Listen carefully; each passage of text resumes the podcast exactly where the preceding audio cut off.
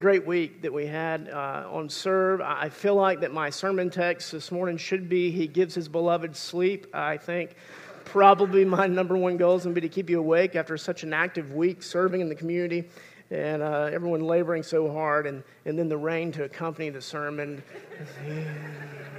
all right so uh, Pastor Ken is here. I am not him, uh, so don't hold what's about to be inflicted upon you against him. Uh, he is uh, doing, as the elder said last uh, summer, we set out uh, for him. I was on the elder team at the time, so I said we. But um, we wanted him to take a preaching sabbatical each summer, just to take time, still here, still working, still active in ministry, but just to take time to refresh, recharge, and to think about uh, uh, preaching plans for the upcoming year. So that started last week. Jonathan preached the first part of the passage, and I'm about to try to finish today. And so uh, the next few weeks, you'll we'll have various people preaching uh, from here within the church. And so it's a privilege to share God's word with you this morning.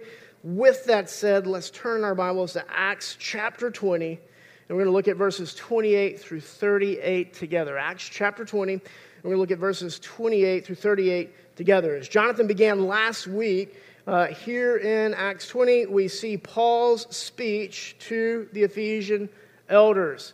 Paul's speech to the Ephesian elders. So he set the stage for me, and uh, I get to preach Paul's speech to the Ephesian elders, part two. Uh, so I didn't even have to come up with the sermon title. Thank you, Jonathan. I appreciate it. Your sermon titles are as original as mine, and uh, so uh, that's exactly what I would have done. We're right on the same page. So I, I appreciate that. As Jonathan started last week, he, he told us this is a, a an emotional thing, right? This is an emotional thing. This is an emotional farewell address.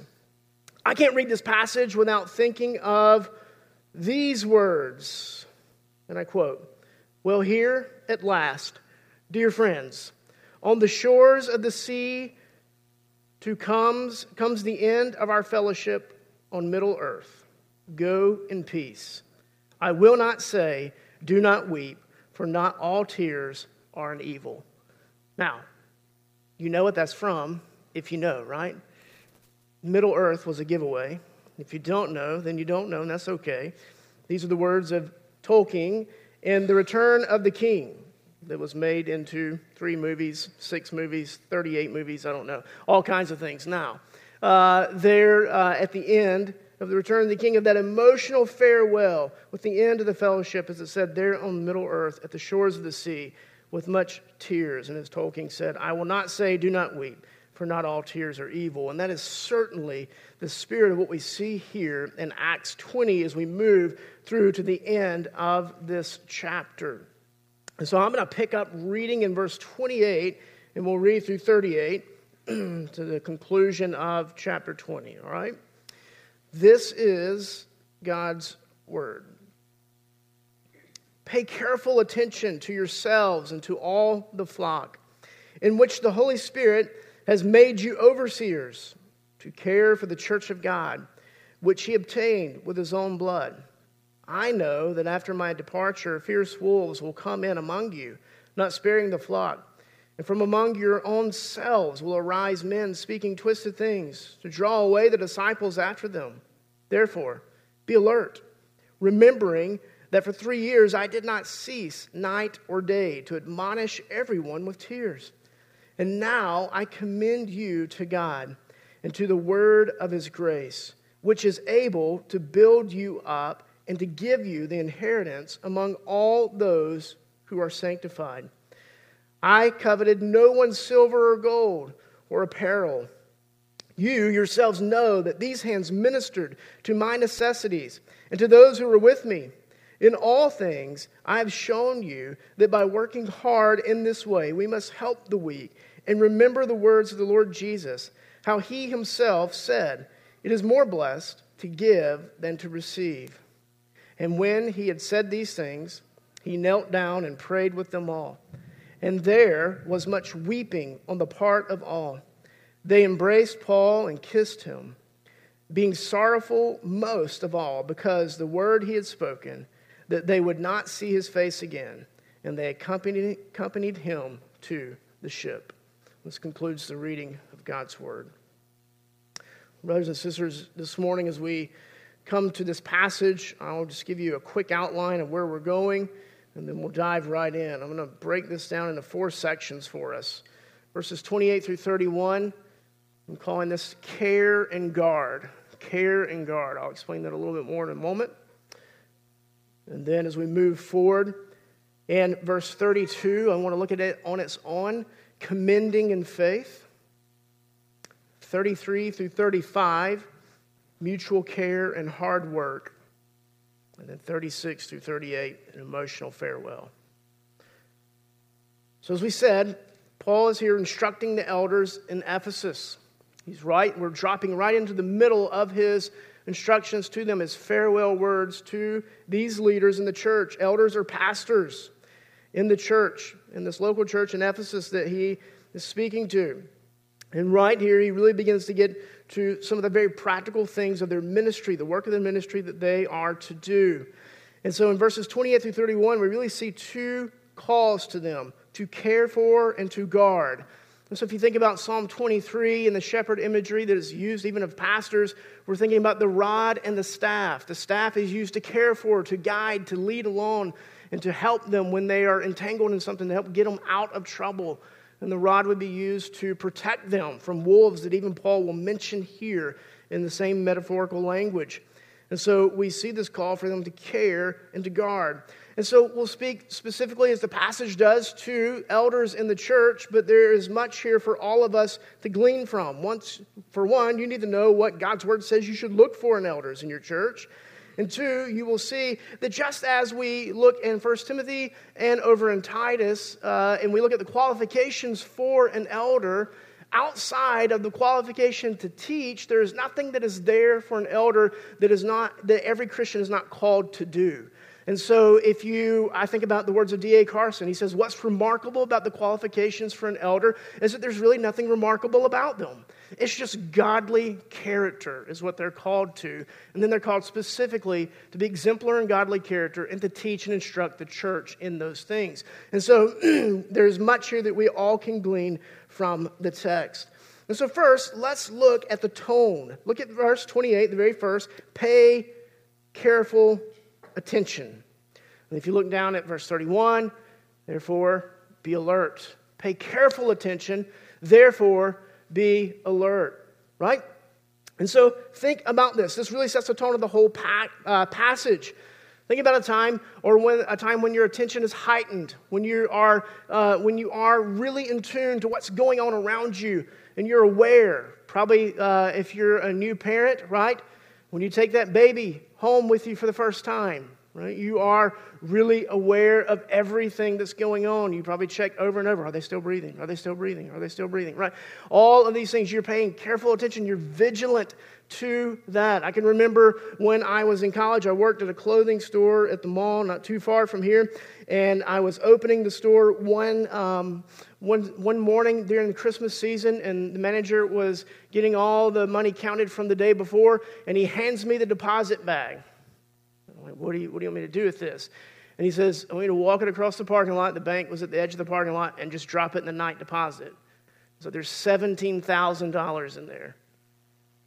I was 19 years old, and that's a lot of money. 17000 I'll take it now if you got it, actually. It's still a lot of money. $17,000. I mean, up until that point, my weekly allowance was only 15000 So I had no idea what it was like to have $17,000 in my hand. And so, uh, was I, did I walk across that parking lot in a different way than every other day that I'd walked across that parking lot. You better believe it. Absolutely. I was, I was vigilant about what's going on. I was very careful about what I was doing and went straight there and did the task that I was uh, asked to do and went straight back so that they would know that I actually didn't run off with the money, right? And so, Pay careful attention. This is the kind of tone, but friends, this is infinitely more important because as we'll see as the passage moves forward, what's at stake here and the value of what we're talking about is far more than any kind of worldly money or monetary value that we could put on it. And so here, what we see that the Apostle Paul calls the elders to is to pay careful attention. Now, notice what he says next to yourselves first. Brother elders, first he says, pay careful attention to yourselves. Why? Because he's going to tell us in the passage that you're overseers. Pay careful attention to yourselves and to all the flock, which the Holy Spirit has made you overseers. And that, that is authority that God has given to people to exercise within the church that is to be reflective of our Heavenly Father's authority. And he says, You are an overseer, so first and foremost, you must pay careful attention to yourself. This reminds us of Paul's words to Timothy that there in 1 Timothy chapter 4 verse 16 he says keep a close watch on yourself and your teaching.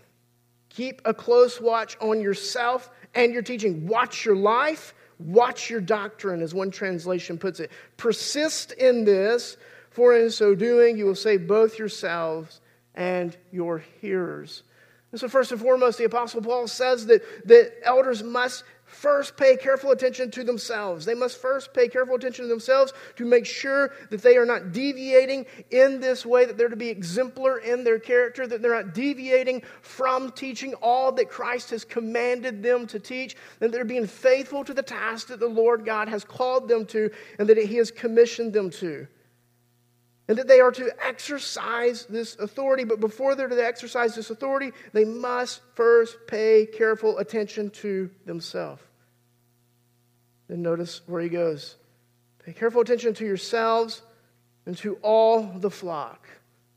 The flock in which they are to exercise this authority, of which the Holy Spirit has made you overseers. First, let's think about the term overseers, and then we'll talk about the flock, right? And so he says that they have this authority, that this authority of oversight is, is really has this picture of, of management or stewardship, if you will. And so to steward something is to uh, take care of something that is not yours. It's what I was doing when I was carrying that deposit across the parking lot. That is not my money, but I was to steward that, and I was to do one thing take it straight to the deposit box, drop it in the deposit box, right?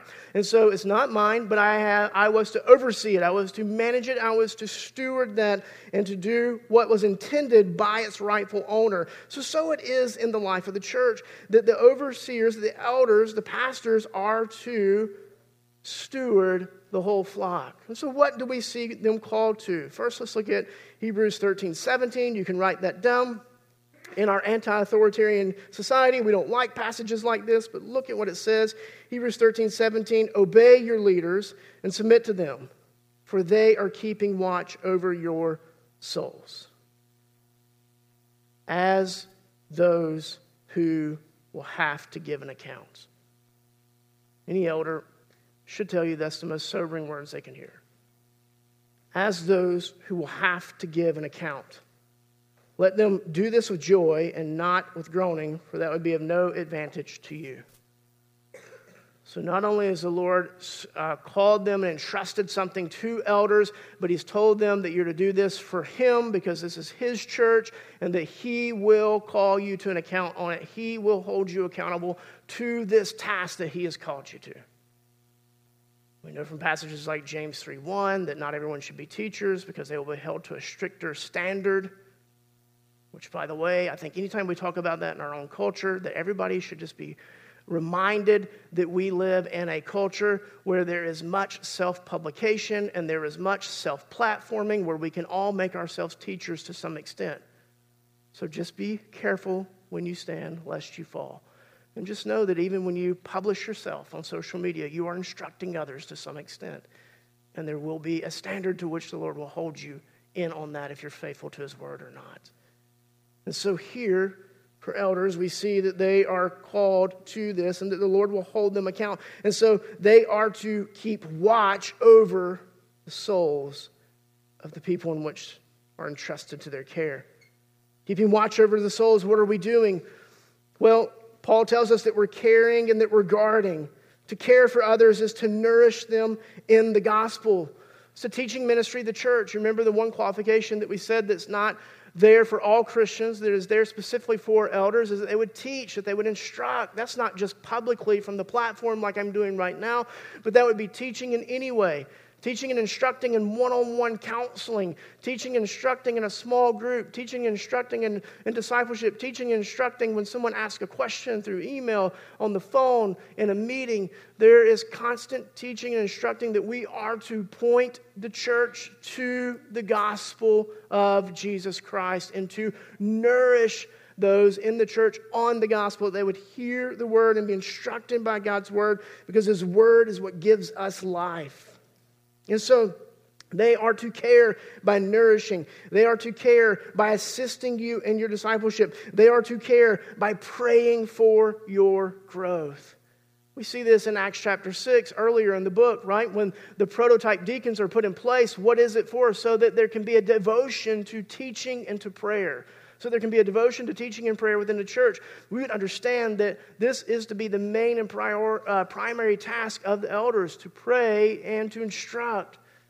And, brothers and sisters, it's not just to pray for you when something difficult is going on, but it's to pray for your spiritual growth, even in the midst of the difficulty that's going on in your life and in the midst of the ad- adversity that's going on, that you would continue to endure as James 1 calls you to, and that you continue to walk in faithfulness to the Lord as you are going about in your Christian life, and that your marriages would be healthy and centered on the gospel, that your parenting would be centered on the gospel, that your relationships in the community and in your work would be healthy, and that you would be a great witness for Christ in the community. These are the kinds of things that elders are to do. They're, in short, to seek to help you follow Jesus. They're to seek to help you follow Christ in their care for you. Look at what's next. They're to guard you. We see this as the passage moves on. And we'll come back up to 28 in just a moment. But he says, Care for the church of God, which he obtained with his own blood. I know that after my departure, fierce wolves will come in among you, not sparing the flock. This is, this is serious language. The fierce wolves.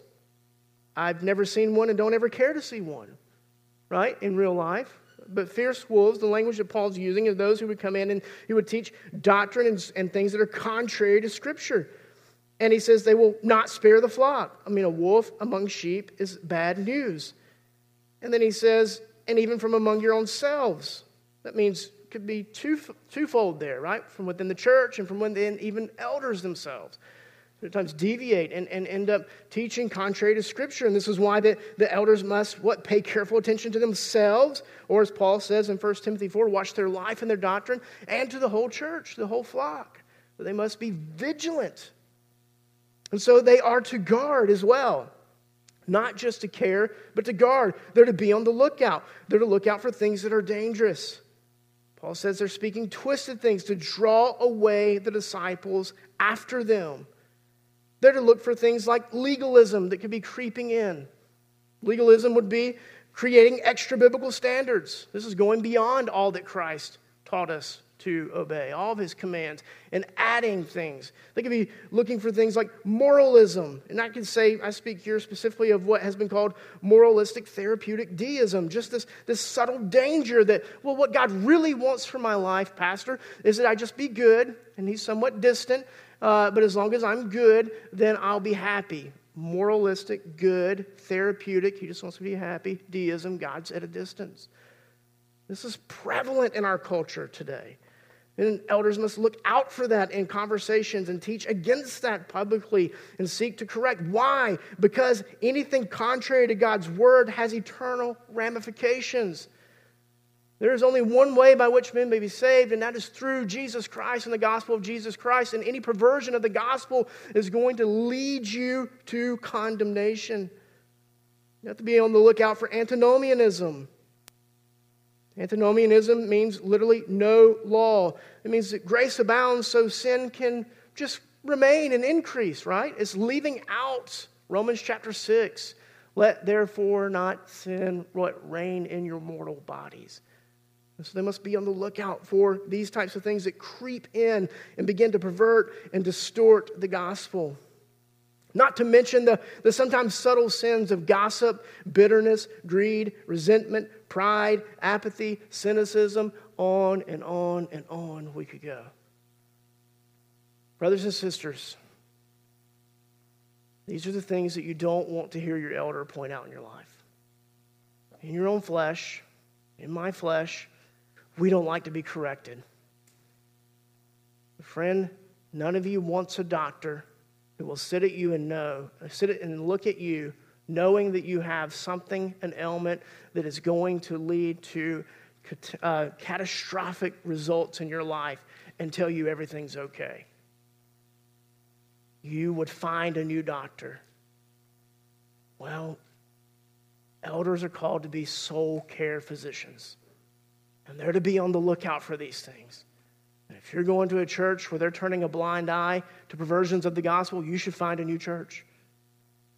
And when your pastors love you enough to look at you and say, hey, we're concerned about this in your life, and they speak it in gentleness and in love, but they speak the truth to you, you should say, thank you. There should be some pause there, and you should prayerfully consider what they're saying. Why? Because they loved you enough not to fear you and make you big and God small, but they said, you know what? I love this person so much, and God is big, and He's the one that's going to hold me accountable. And maybe they're going to be upset with me right now, but I must speak the truth in love because it's what God has called me to do, and He's going to hold me accountable to it. The elders are to care for and guard the church. Spurgeon's Surprise, I'm quoting Spurgeon. Spurgeon's lecture to my students, lecture number one. Lecture number one still helps us today, even though we all have these things called phones that set their time on their own automatically.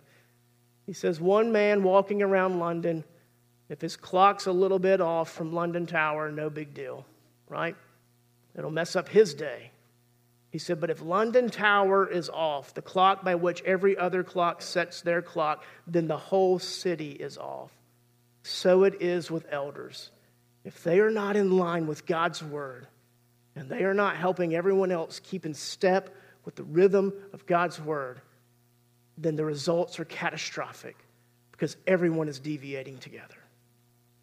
Elders, keep close watch Pay careful attention on yourselves and all the flock.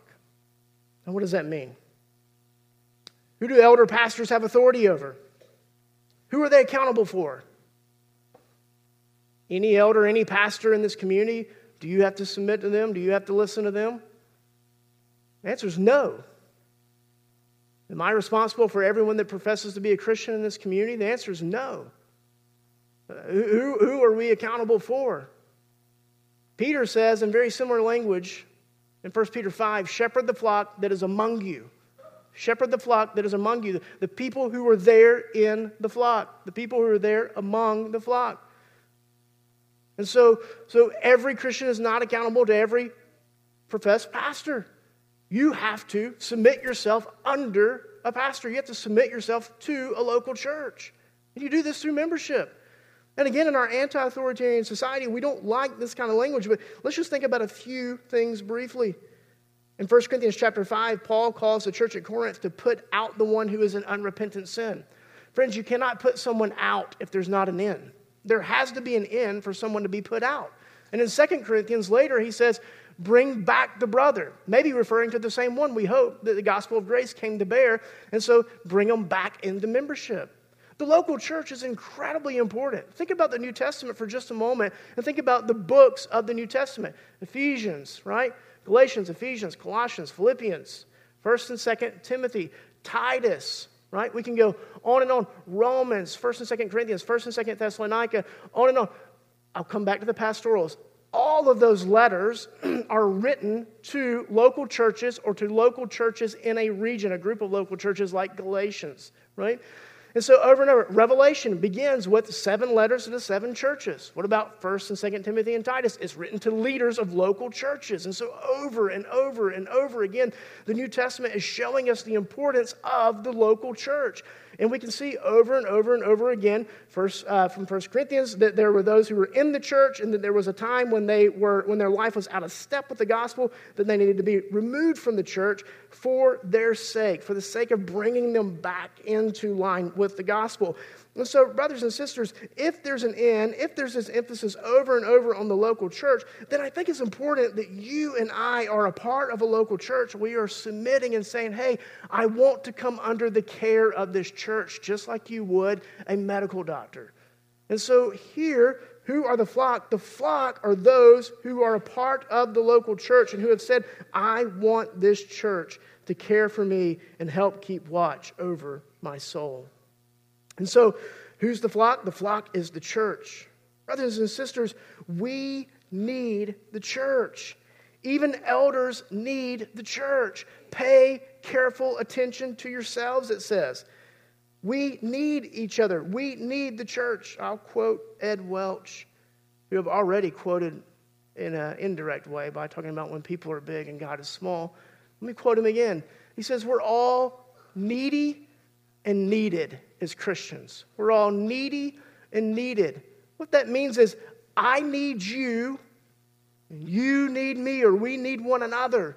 That, that, that no one in here says, hey, I've got it all figured out and I'm needed, but I'm not needed. Needy.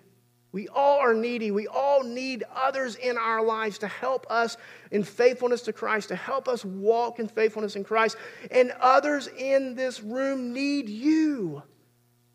And so we can fall into either error. You can just be needy and never seek to serve others. You're wrong. You can just only seek to serve others but never open up and be vulnerable and admit that you're needy. You're wrong. We need one another. We are needy and needed. Think about Hebrews again, as we uh, quoted from Hebrews 13. Let me just give you two things that I know that I say often when I preach, but I don't apologize. It's God's word. If I was telling the same joke every time, that'd be different. But this is God's word, so we can say it over and over, just as we read from Philippians 3. It's no trouble to say it again, right? It's a benefit to us to hear it over and over and over. Hebrews 10 24 and 25, listen. And let us consider how to stir one another up to love and good works, not neglecting to meet together. We got to be together, not neglecting to meet together, as is the habit of some, but encouraging one another, and all the more as you see the day drawing near. I want to point out two things in that passage. This is positively how we need one another in the church. Let us gather together, let us encourage one another. That's everybody in this room, encouraging one another, spurring one another on to love and good works, and that we need that. Now, here's something that I want you to notice. And all the more as you see the day drawing near. And day in the ESV is capitalized, rightfully so, because it has an eschatological overtone, which is a fancy word that means end time, last things. And here's what it means we need each other, and each other is God's means for getting us all the way to the finish line. You, I mean, that's huge.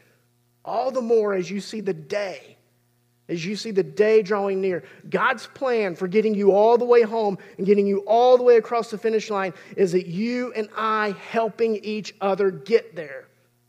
That means getting up under somebody's arm every once in a while and helping them across with a limp. That means, hey, patting them on the backside, chin up. It's time to be encouraged because we win in the end. Whatever it takes, that we would encourage each other and that we would get there all the way together. Now, let me show it to you on the negative side Hebrews 3 12 through 14. What I mean by negative is I mean a corrective side. That's a positive, encouraging. Now think about it from the corrective side. Hebrews 3 12 through 14. Take care, brothers, lest there be in any of you an evil and unbelieving heart. That's serious. An e- evil and unbelieving heart. Back to the quote Scripture, leading you to fall away from the living God.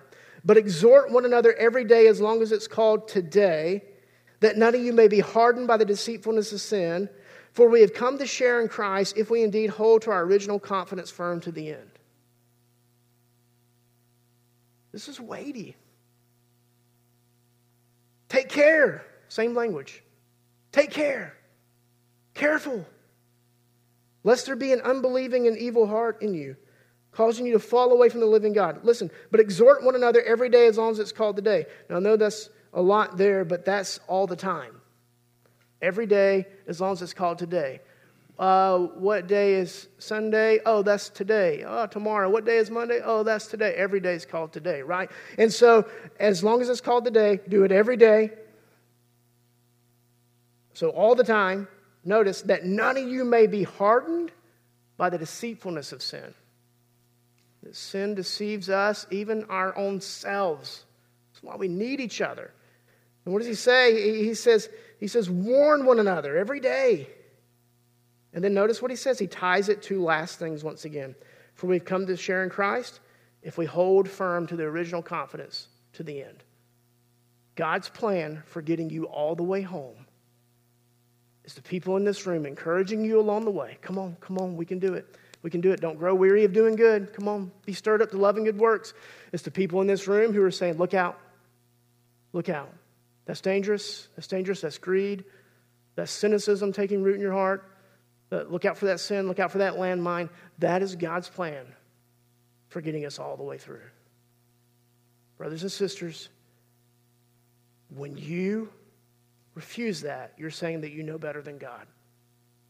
And the first people who did that were Adam and Eve, and it did not go well. And we've all been doing it and following suit every time, all along the way. And so for us to say, I don't need the church, is for us to say, I'm wiser than you, Lord. I've got this figured out. Now, let's go back to the value of it.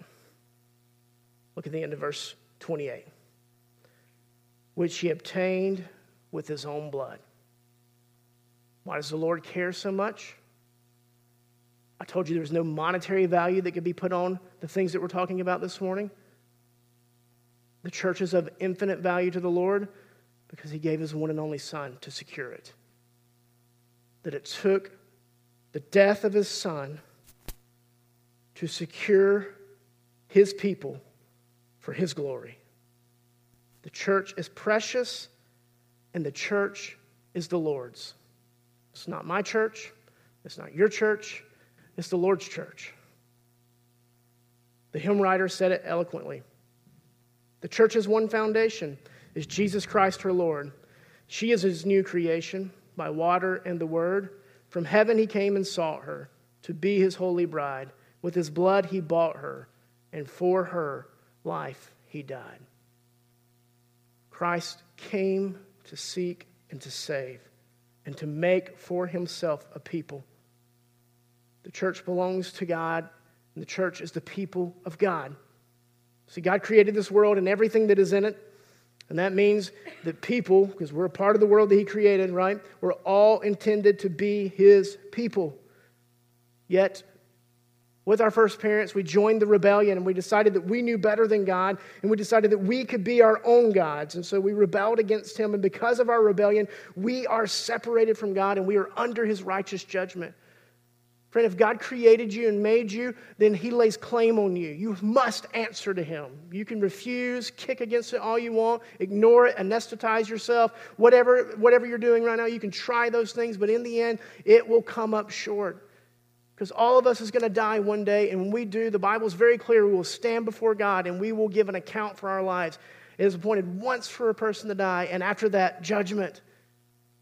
And so, if God has created us and we've rebelled against Him, and His intent was for us to be His people, the bad news is, is that we are under His righteous wrath and judgment. But there is good news.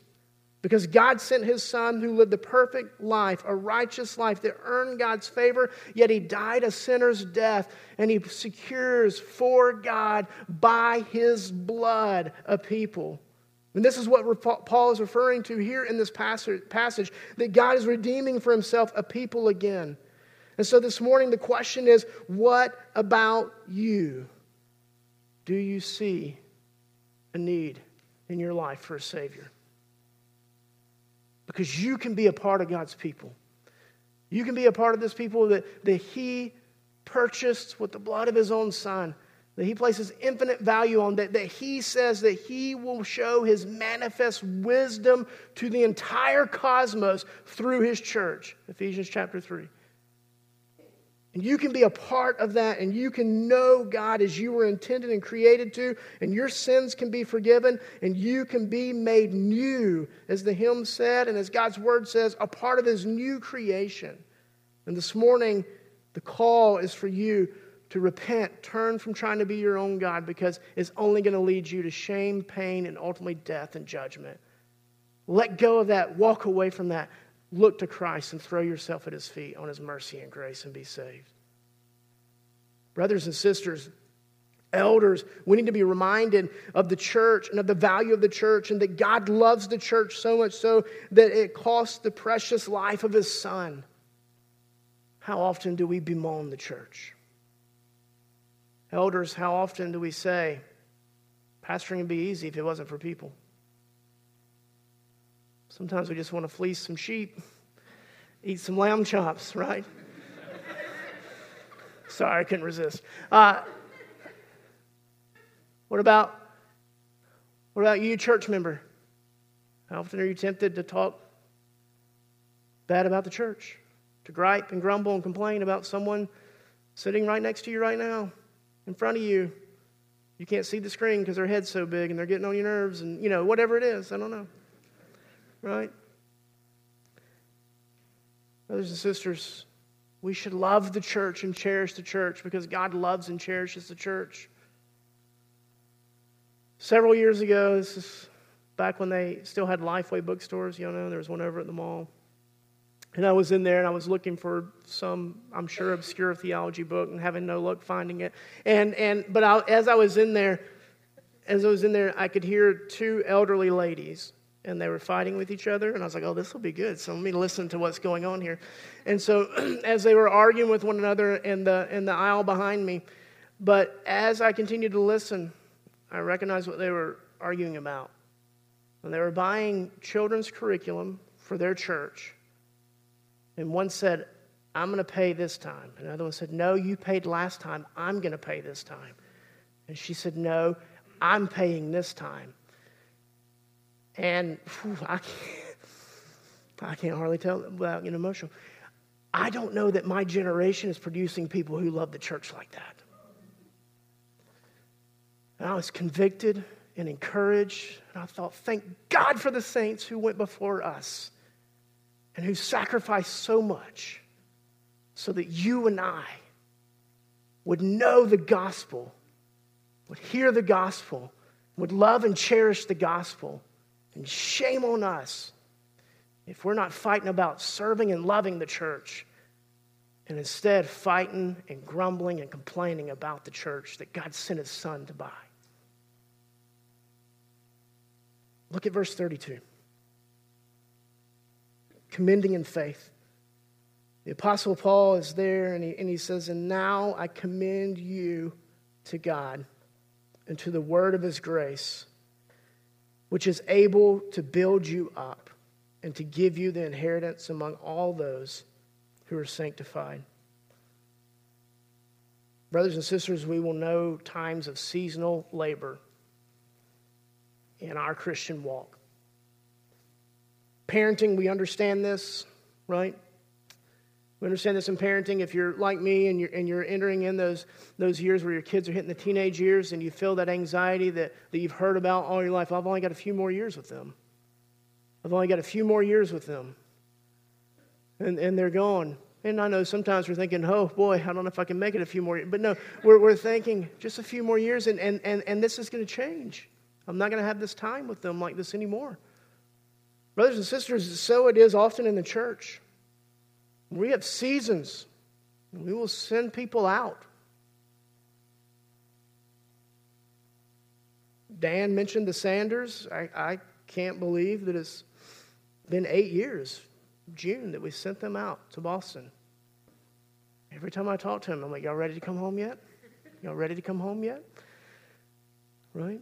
We send people out, send them away. There, there, there's times that, that, we will, that we will have a season that will, that will build close relationships and someone will have to move. Work will take them away. Other things in life will take them away. They're in our base group with us. They're in, they're in a Bible study with us. They're, they're people who invest in us, people who we've had the chance to invest in. And there's going to be these seasons where we're going to have to, to send them away. And it can, it can not only just be the big things, it can be short term mission trips where you have the opportunity to go and serve for a week 10 days, two weeks, maybe a month, but then there's a time we have to leave. There's a time of we preach a sermon and then, and then we're done. There's a time we have a Bible study and it's done. There's a time when you're downstairs and you teach those kids for 45 minutes, or are you sure tried to? And, and they were throwing goldfish everywhere and things were going crazy. But in the end of that, you just have to entrust it to the Lord. And this is exactly what the Apostle Paul is saying here. He's saying, I have labored with tears.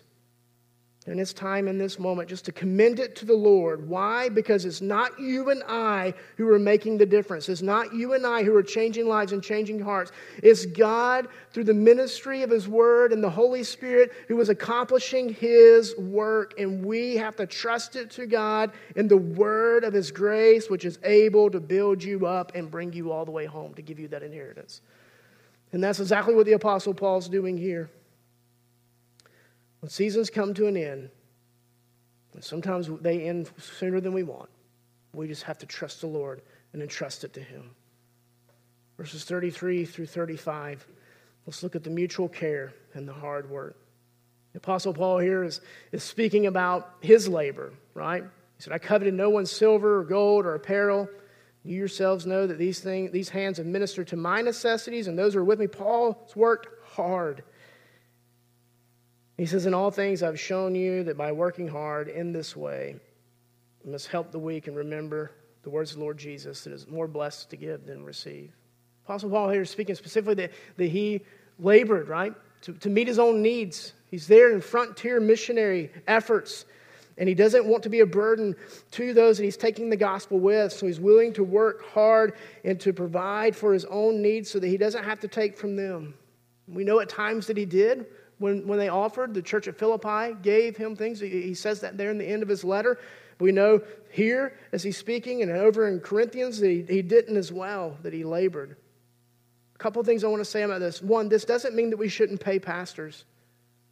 This doesn't mean that we shouldn't pay pastors. Over in 1 Corinthians 9, as the Apostle Paul builds this argument for why he didn't take payment from them, why he denied him something that denied a right that was his for the sake of the gospel, is what he's saying there in 1 Corinthians 9. But he builds really this whole biblical theology of why we should pay pastors.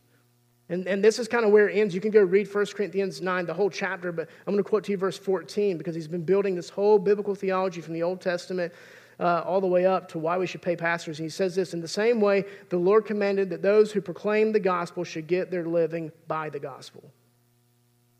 Now, I'm not a paid pastor, so I, I, feel more liberty to say more here than maybe I would if I, if I was being paid right now as a pastor. But here's what we need to know that it is important for us to take care of our pastors. Paul says in First, first uh, Timothy as well that those who labor are worthy of double honor. He says, We are, uh, we are right, is what that's it affirms, to pay our pastors so they can devote full time labor to the ministry, and that we should do for others what Paul was doing for himself. We should labor to make sure that those who are on the frontier, on the front, seeking to reach the unreached people groups with the gospel, that they are funded so that they can focus on that work and that they aren't seeking to take from those that they're ministering to. Brothers and sisters, we are in a unique time and a unique place in church history where we have the ability to fund missions efforts and to fund ministry so that there can be full devotion to the gospel. Now, let me make a couple other things I think are important to note. Number one, if you're here today and you're considering ministry, ministry is hard work. It's hard work. The Apostle Paul says, says it here. He says, I worked hard. If you're looking for ease and comfort or an excuse to be lazy, please find something else to do because we don't need you. Paul said in Colossians 1 For this I toil and work, seeking to present everyone mature in Christ Jesus. In 1 Corinthians 15, he says, I worked harder than any of them. Yeah, but it's the grace of God in me. Brothers, sisters, brothers especially. Ministry is hard work, and you need to be ready to pour yourself into it. Why? Because you know the value of what you are working with and toward and for is for God's glory and is for the sake and the good of his church that he purchased with his own blood. And let's look at verse 36 through 38. And when he'd said these things, he knelt down and he prayed with them all. And there was much weeping on the part of all. And they embraced Paul and kissed him. And being sorrowful, most of all, because of the word he had spoken, that they would not see his face again. And they accompanied him to the ship. Brothers and sisters, we see here just the culmination of this emotional farewell. As they know, not in this life, they will not see each other again. Just as we said earlier, there's those times when we have to just commend it to the Lord. Sometimes it may mean that we may not see someone again. It may mean that we see them next week. It may mean that we don't see them for several years. But gospel work is always bitter sweet. There's glory and joy in knowing that someone else is going to labor in the gospel. There's a sweetness in that, but there's a bitterness in saying goodbye and saying, see you later. Brothers and sisters, we're going to experience this as a church right now. We already are. Even though we'll be nearby and still neighbors, we're going to see people go out from this place in a couple of weeks to start a new work in a neighboring community.